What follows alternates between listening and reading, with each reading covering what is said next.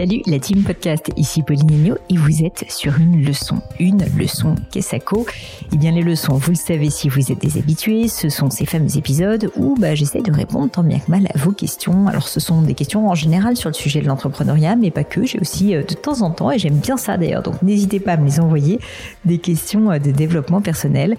En l'occurrence aujourd'hui on est plutôt sur une question d'entrepreneuriat et je suis avec Marie-Caroline qui est la fondatrice, la nouvelle fondatrice de Off Grid o2FGRID tiré du 6 Eco-Design, qui est donc une nouvelle marque de design inspirée, euh, si j'ai bien compris, euh, de l'histoire de son grand-père. Et Marie-Caroline a un petit souci, donc elle est en train de se lancer, elle est jeune entrepreneur et me demande comment faire sa place dans un marché du luxe ou un marché haut de gamme quand on démarre son activité. J'ai essayé de convaincre Marie-Caroline de passer par une stratégie de niche dans le cadre de, du, voilà, du démarrage de cette activité pour une raison simple, c'est que le marché du luxe est un marché dans lequel il y a énormément euh, de très gros compétiteurs, un marché qui est euh, très important, bien sûr, avec beaucoup, beaucoup de grandes maisons qui existent et qui font, je dois dire, très bien les choses. Et donc, c'est la stratégie que j'ai adoptée avec Gemio quand je l'ai lancé il y a maintenant dix ans. Bah, commencer tout simplement par s'adresser à une cible qui est mal comprise par le marché. Donc, tout ça pour dire, parler à des gens, voilà, qui, euh, qui n'ont pas vraiment euh, trouvé chaussures à leurs pieds via, donc, euh, une activité autour d'une niche. J'espère sincèrement que cet épisode va vous plaire. J'espère aussi sincèrement que cet épisode vous sera utile. Pour poursuivre la conversation, n'hésitez pas d'ailleurs à aller donc sur le site d'Offgrid. Et puis pourquoi pas, on évoque dans euh, le courant de cette leçon euh, la formation que j'ai faite sur le thème du persona, donc la formation que je fais via le cadre de Demian. Vous le savez, mes formations, euh, Demian Éducation. Eh bien, eh bien, bien sûr, je vous invite à aller consulter la formation sur le persona, comment cibler efficacement ses clients. C'est le titre de cette formation. Si jamais ce sujet vous intéresse et si vous sentez que vous avez vous aussi besoin d'être aidé pour réussir tout simplement en fait à, démarcher mieux vos clients et puis à réussir à les cibler plus efficacement. Bref, je ne pas ma pub, mais sachez en tout cas que ça existe et que c'est là pour vous aider. Ça se passe donc sur demian, e. C'est tout pour aujourd'hui, mais je ne vous en dis pas plus et laisse place à cette nouvelle leçon. Salut Marie-Caroline. Bonjour Pauline. Marie-Caroline, est-ce que tu peux du coup commencer par te présenter, me dire qui tu es, d'où tu viens, quel est ton plat préféré peut-être, et puis euh, et puis ensuite euh, me dire qu'est-ce qui t'amène sur euh, sur cette leçon. Alors, euh, je me présente, je suis Marie-Caroline, j'ai 24 ans, mon plat préféré ce sont les pâtes, et, mmh.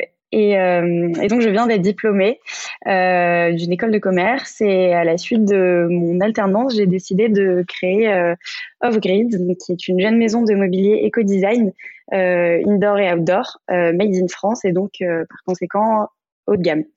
Alors, Off-Grid, O2F, GRID, histoire qu'on aille tous voir le site, c'est ça? Oui, c'est ça. Off-Grid-du-6 éco-design. Très bien. Eh ben, écoute, ça sera euh, amplifié et euh, diffusé. Merci. Donc pour et donc, qu'est-ce qui t'amène ici? Alors, donc, ce qui m'amène ici, c'est euh, que pour le moment, donc euh, moi, c'est une histoire un petit peu familiale. Donc, je, j'ai décidé de reprendre euh, le, le, fauteuil qu'avait dessiné mon grand-père à la fin des années 50 et de le, et de le mettre un petit peu euh, au goût du jour. Euh, c'est euh, un objet qui fait partie de ma famille depuis très longtemps et que personnellement j'ai toujours connu. donc c'est ce qui m'aide à me sentir assez légitime aujourd'hui, mais c'est vrai que c'est pas toujours suffisant. Donc je voulais, j'aurais aimé, je suis très ravie d'ailleurs, très curieuse d'aborder avec toi le sujet suivant, c'est-à-dire de comment faire sa place sur un marché haut de gamme quand on démarre son activité. Je pense que c'est un sujet que tu maîtrises assez bien. Euh, alors, euh, en, tout cas, je l'ai vécu.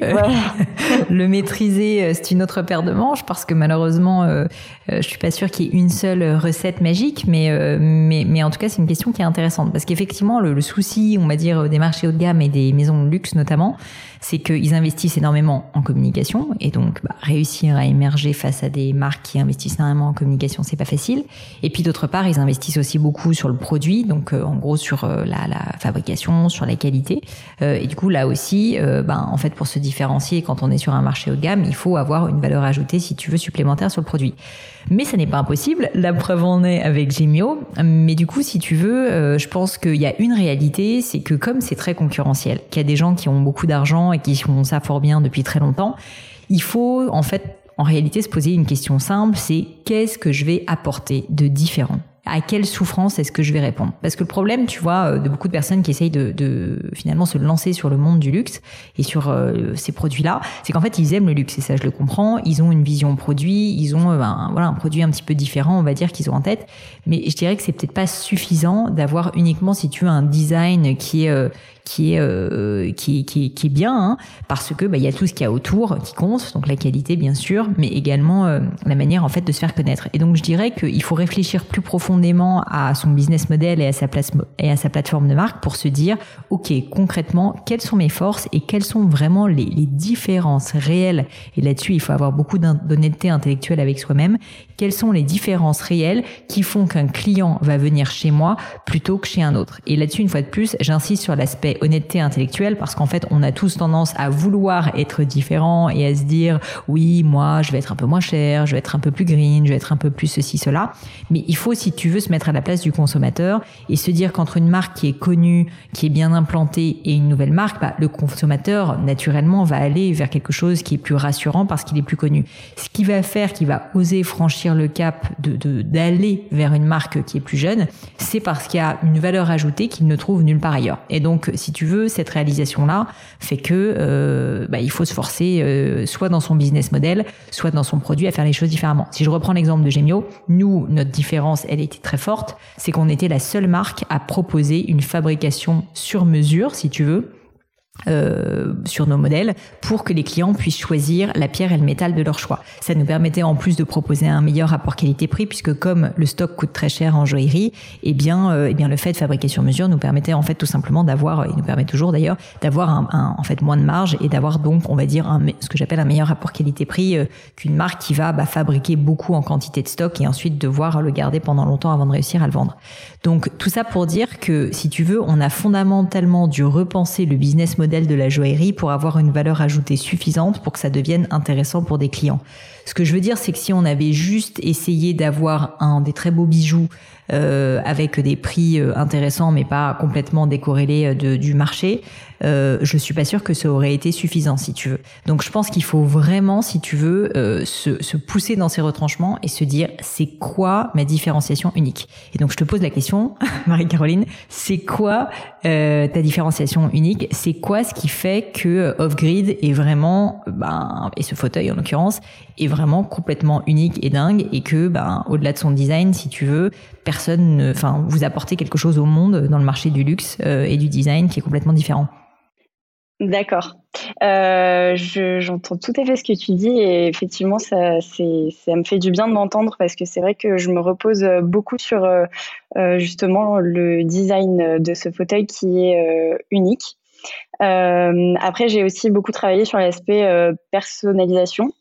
C'est mhm. un produit qui est très personnalisable et déclinable. pour le moment, je, suis plus je m'adresse plus euh, aux professionnels euh, qu'aux particuliers, ce qui va très rapidement changer. Mais euh, donc c'est vrai que c'est plus simple de proposer une offre personnalisable à des distributeurs, à des, à des professionnels qui vont acheter en plus grande quantité que, que, pour, mhm. les, que, pour des, que, que des particuliers. pardon Um. J'ai eu, j'ai rencontré aussi quelques difficultés dans cette euh, démarche euh, par rapport à l'approvisionnement des matières premières, etc. Mais, euh, mais voilà, c'est, c'est, c'est ce vers quoi je tends. Mais effectivement, peut-être qu'il faudrait que je, je me creuse un peu plus les méninges pour, pour trouver une autre direction. Disons que je suis sûre qu'il y a un fond de quelque chose, si tu veux, mais en fait, il faut que ça soit assez radical pour que ça soit perceptible de l'extérieur. Parce que la réalité, c'est que toi, dès dans ton business, tu le vois toute la journée, donc en fait, tu dis, mais attends, il y a plein de petite différence. Mais si tu veux un client lambda qui connaît pas ta marque, qui connaît pas grand chose en plus au monde du design, si jamais c'est pas, ça lui éclate pas, si tu veux, à la figure la différence, euh, et qui d'ailleurs il n'aime pas cette différence, eh bien, euh, en fait, il va passer complètement à côté. Il va se dire non mais attends, pourquoi est-ce que j'irai chez Offgrid, qui est une marque complètement inconnue au, bataillon, alors que je peux aller chez, je sais pas quoi, Conran Shop et compagnie. Et donc, euh, et donc, je pense qu'il faut vraiment, et ça c'est un point évidemment que je, te dis à toi, mais que je dis à beaucoup d'autres personnes, parce que je pense qu'on on est tous on a tous un peu peur d'être différents, mais je pense qu'au début, si tu veux, euh, l'intensité de la différence, le fait d'être un peu extrême, est nécessaire pour se faire remarquer.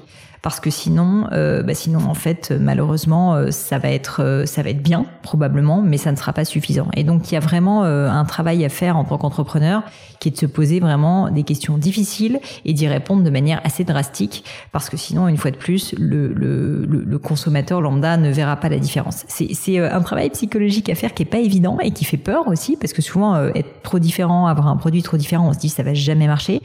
Mais ce que je peux juste te dire de, de mon exemple avec Gemio et beaucoup d'autres boîtes que j'ai pu suivre, c'est qu'en fait, il vaut mieux être très différent au début et ensuite aller vers un peu plus, on va dire, de, de, de mainstream. Donc avoir des gens qui sont un peu atypiques au début, qui vont s'intéresser à tes produits, mais qui vont sincèrement être vraiment euh, très très fans de toi et de, et de, cette différence euh, sur ton produit, sur ton business model plutôt que d'essayer d'être un peu passe-partout d'une certaine manière et de faire juste les choses bien, un peu comme un bon élève si tu veux, parce que ça malheureusement ça va faire que le business ne va jamais décoller. Donc en fait en gros si je résume mon message c'est de dire au début il faut vraiment frapper un grand coup et être un peu drastique euh, au niveau de, de sa différenciation pour réussir justement à bah, vraiment en fait euh, se faire remarquer et ensuite, après, avec le temps, quelques années plus tard, en général, ce qui se passe, c'est que les marques deviennent de moins en moins euh, différentes, si tu veux, et vont commencer à se lisser pour plaire à un plus grand public. Mais, mais ça se fait souvent dans ce sens-là, si tu veux. Ça se fait pas dans le sens inverse, qui est que tu commences par un truc euh, grand public euh, qui plaît à tout le monde, et ensuite tu vas faire plus de différence, tu vois. C'est, c'est, c'est plutôt le chemin inverse qu'il faut, qu'il faut prendre.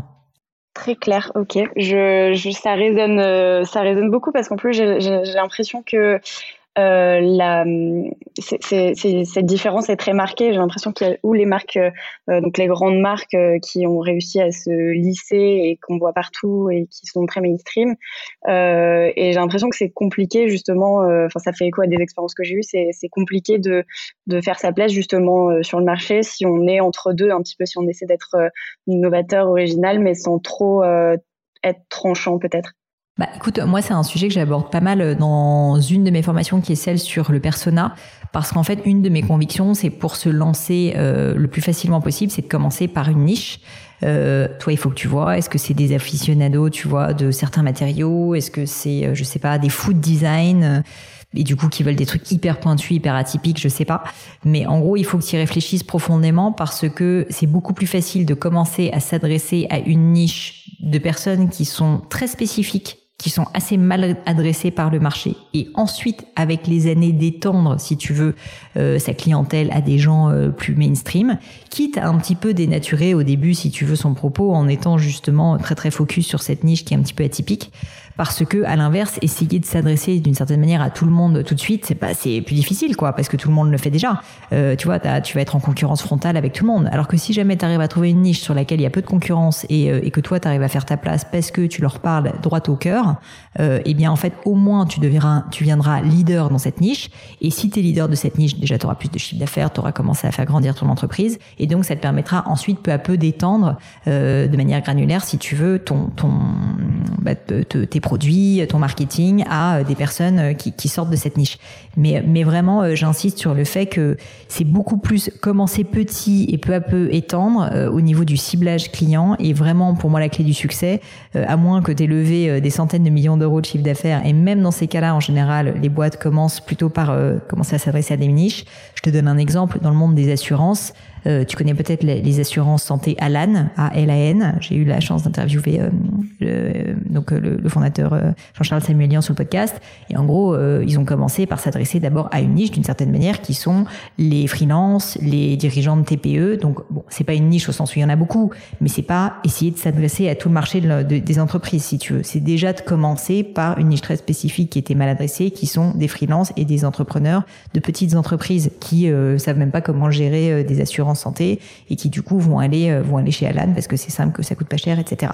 Bah, c'est un peu le même raisonnement si tu veux. Et je te parle d'Alan pourquoi? Parce qu'en fait, Alan avait quand même levé déjà à ce moment-là beaucoup d'argent, littéralement des dizaines de millions d'euros. Donc même une entreprise qui avait beaucoup de moyens ne s'est pas dit je vais y aller frontal et essayer de commencer à être en concurrence avec AXA et la terre entière. Non, ils ont finalement pris un chemin de traverse pour ensuite, j'imagine, plus tard, essayer d'ouvrir, si tu veux, sur, euh, sur d'autres supports et d'autres ciblages surtout. D'accord. Très bien. Bah, je, je, vois bien le parallèle et euh, c'est très intéressant et je, pense que je m'étais un petit peu perdue euh, parce que c'est, c'est, on peut avoir tendance euh, à, de se dire, à se dire qu'on peut pas bah, trop rester dans le scolaire. Ouais, et puis je me suis, je suis désolée, je t'ai interrompu, c'est pas, c'est pas cool. C'était juste parce qu'en fait, moi-même, je me remets à la place de quand j'ai créé euh, Gemio. C'est qu'en fait, au début, comme tu t'adresses à toi-même et que t'es peut-être pas toi dans une niche, toi t'es peut-être assez mainstream au final et c'est très bien. Bah en fait, euh, tu te dis bon bah moi j'ai, j'ai, j'ai un besoin qui est pas très très bien traité par euh, les grandes marques actuellement mais qui n'est pas non plus un truc ultra pointu, hyper différent, qui fait un peu peur. Et donc voilà. Mais malheureusement, en fait, tu reviendras un jour à un client qui est proche de toi, mais tu ne peux pas commencer par là. complètement. C'est fait complètement écho. Et, euh, et donc, si je peux te demander, euh, toi, quelles ont été tes étapes? Est-ce que tu es passé par euh, une étude de marché? Est-ce que tu as euh, euh, défini ta cible en amont? Est-ce que tu, tu l'as découverte en, en, commençant à, à, développer tes produits et ton offre? Alors très bonne question. Euh, moi, je t'avoue que j'étais beaucoup moins sophistiquée que je le suis maintenant, donc en fait, bah, je l'ai appris à la dure euh, en me cassant un peu les dents. Euh, la réalité, c'est que nous, quand on a lancé Gemio, on l'a fait. Alors, il se trouve qu'on avait une différenciation forte, mais nous, notre différenciation que, que je t'évoquais plus tard, qui était qu'on fabriquait des bijoux sur mesure, contrairement à tous les joailliers en réalité qui ont du stock, c'était qu'en fait, comme on n'avait pas d'argent, en fait, on a eu une contrainte qui est qu'on ne pouvait pas avancer l'argent du stock. Et donc, il a fallu trouver, si tu veux, un système un peu sioux pour réussir à créer des bijoux euh, pour nos clients sans qu'on ait besoin de payer des, dizaines de milliers d'euros de stock. Et donc, en fait, euh, l'innovation, si tu veux, elle est venue d'une contrainte en réalité. Et c'est d'ailleurs souvent de ça que viennent les innovations. Après, au niveau du ciblage client, en fait, ce qui s'est passé est assez drôle, c'est que moi j'avais une vision, et ça c'est très fréquent, euh, j'avais une vision de qui serait mon client, qui était quelqu'un un peu comme moi, si tu veux, qui cherchait un bijou de qualité, qui voulait euh, plus de choix, qui voulait pas forcément payer le prix de la place Vendôme, mais qui voulait une belle qualité made in France, etc. Et donc j'ai pensé que ça serait ça notre offre euh, et notre clientèle initiale, mais ça n'était pas du tout le cas. Quand on a lancé Gemio, les premiers clients qui sont venus à nous étaient des connaisseurs de pierres précieuses, parce qu'en fait on était la seule marque à proposer un tout un panel de pierres aussi large que celui qu'on proposait, à savoir il y en avait 15 dès le départ, des pierres un peu inconnues, tu vois, comme la tanzanite et la favorite, parce que je m'étais dit c'est sympa, c'est la personnalisation, ça laissera plus de choix, et puis euh, puis voilà, je trouvais ça cool, mais tout en étant moi-même assez mainstream. En fait, les personnes que j'ai attirées, c'est typiquement une niche qui cherchait de la Tanzanie, de la Tsavorite, de l'aigle marine, des pierres difficiles à trouver, et qui, en tapant sur Google, très honnêtement, ben, finissait par tomber chez nous et donc passer commande chez nous. Et donc je me suis rendu compte, mais c'est arrivé de manière complètement, euh, si tu veux, euh, euh, enfin pratique, quoi, de, parce que c'était pas quelque chose qui était voulu. Ben, en fait, je me suis rendu compte que mon persona principal, c'est-à-dire que ma cible de clientèle n'était pas du tout celle que je pensais, et que c'était des connaisseurs qui cherchaient des pierres atypiques.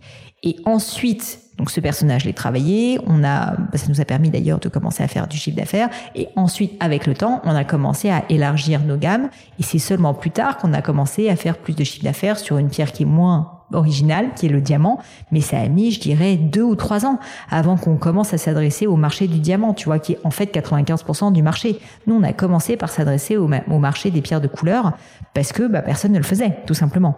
Et c'est pas arrivé de manière, je vais pas te mentir, c'était pas de l'intelligence, c'était un gros coup de bol. ça arrive, il en faut, faut savoir saisir l'opportunité. Mais l'intelligence qu'on a eue, bah, c'est de s'en rendre compte et donc ensuite de, de, de le comprendre et donc maintenant, avec le recul, c'est pour ça que je peux me permettre de donner euh, ce, ce, petit conseil. C'est ne commence pas par le diamant, si je puis dire, commence par la favorite. Et une pierre donc complètement inconnue. Parce que c'est ça qui va faire que tu vas commencer à avoir des fans qui vont en parler autour de toi, qui vont acheter, qui vont recommander.